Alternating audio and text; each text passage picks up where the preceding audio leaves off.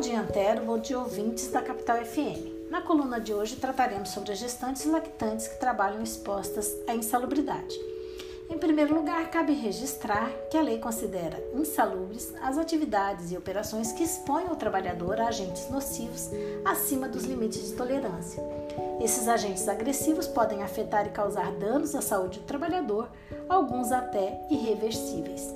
A insalubridade por eles gerada é classificada nos graus mínimo, médio e máximo de acordo com o potencial de agressão. Os agentes insalubres podem ser de natureza física, como por exemplo ruído, frio e calor, de natureza biológica, como vírus e bactérias, bem como de natureza química, como poeiras e gases. A lei também prevê que, em primeiro lugar, se deve buscar a eliminação dos agentes nocivos. Em segundo lugar, a sua neutralização.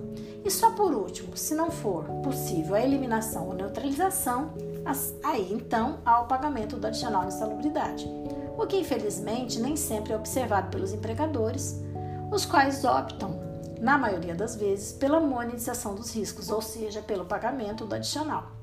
A princípio, o artigo 394-A, que foi incluído pela CLT pela Lei 13.287 de 2016, determinava que a gestante e a lactante deveriam ser afastadas das atividades ou locais insalubres nos períodos da gestação e da amamentação, porém sem nada mencionar a respeito da continuidade ou não do pagamento do adicional de insalubridade. Com a reforma, houve alteração neste particular, sendo que foi mantida apenas a proibição da exposição da gestante à insalubridade em grau máximo. Aquelas gestantes que estiverem expostas aos graus mínimo e médio de insalubridade somente serão remanejadas para um ambiente sem esses agentes se apresentarem atestado de seu médico recomendando tal providência. A trabalhadora que estiver amamentando por sua, por sua vez, somente poderá, somente será afastada do ambiente insalubre, daí em qualquer grau, se também apresentar um atestado médico pedindo que seja então afastada. Ressalta-se que a lei determinou que a empresa deve arcar inicialmente com o pagamento do adicional de salubridade durante o afastamento da gestante ou da lactante de tal local, mas os valores correspondentes serão compensados no recolhimento de contribuições incidentes sobre a sua folha de pagamento, ou seja, o ônus recai sobre os cofres públicos. A nova redação da CLT também estabeleceu que, se não for possível realocar a trabalhadora gestante ou lactante para outro setor da empresa, como no caso da empresa é, que tem todos os seus ambientes insalubres, será empregada afastada do trabalho recebendo benefício previdenciário, uma espécie de licença maternidade estendida. As alterações, entretanto, estão sendo bastante contestadas por vários motivos. Um deles é a possível inconstitucionalidade por terem sido criados gastos para a Previdência sem observar a regra da contrapartida prevista na Constituição, que exige para a criação de um novo benefício uma fonte de, fonte de custeio prévio.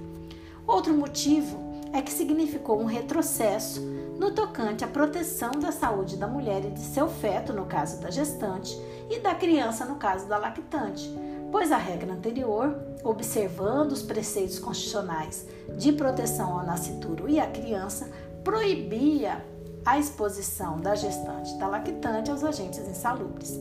Agora recai sobre a mulher a responsabilidade de avaliar o potencial de risco à saúde sua e de seu filho e buscar a posição do seu médico, o que nem sempre sabemos irá ocorrer.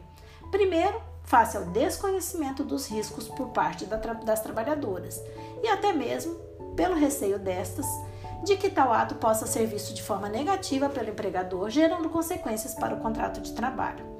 Como outros temas da reforma, esta alteração é objeto de ação direta de inconstitucionalidade, cujo relator do Supremo já anunciou que terá um trâmite abreviado face à gravidade do tema. Por fim, sobre a lactante, registramos que o artigo 396 da CLT também foi alterado para permitir que a empregada e empregador possam fazer um acordo individual sobre como serão usufruídos os dois períodos de meia hora que esta tem assegurado para a amamentação de seu filho por seis meses. Por hoje é só, nos despedimos agradecendo pela atenção. Até a próxima quarta.